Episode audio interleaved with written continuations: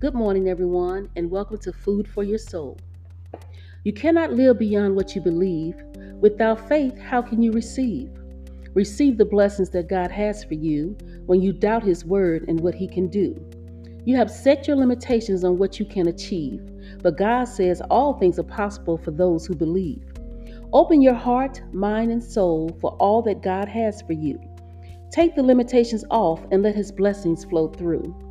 Stop focusing on what you can do. Expand your mind to see the blessings God has for you. If you can believe it, you can receive it as long as it's in God's plan. So stretch your faith farther than the eyes can see, for your life is ordained by God, not man. Have a blessed day and tune in tomorrow for more words of inspiration. Thank you.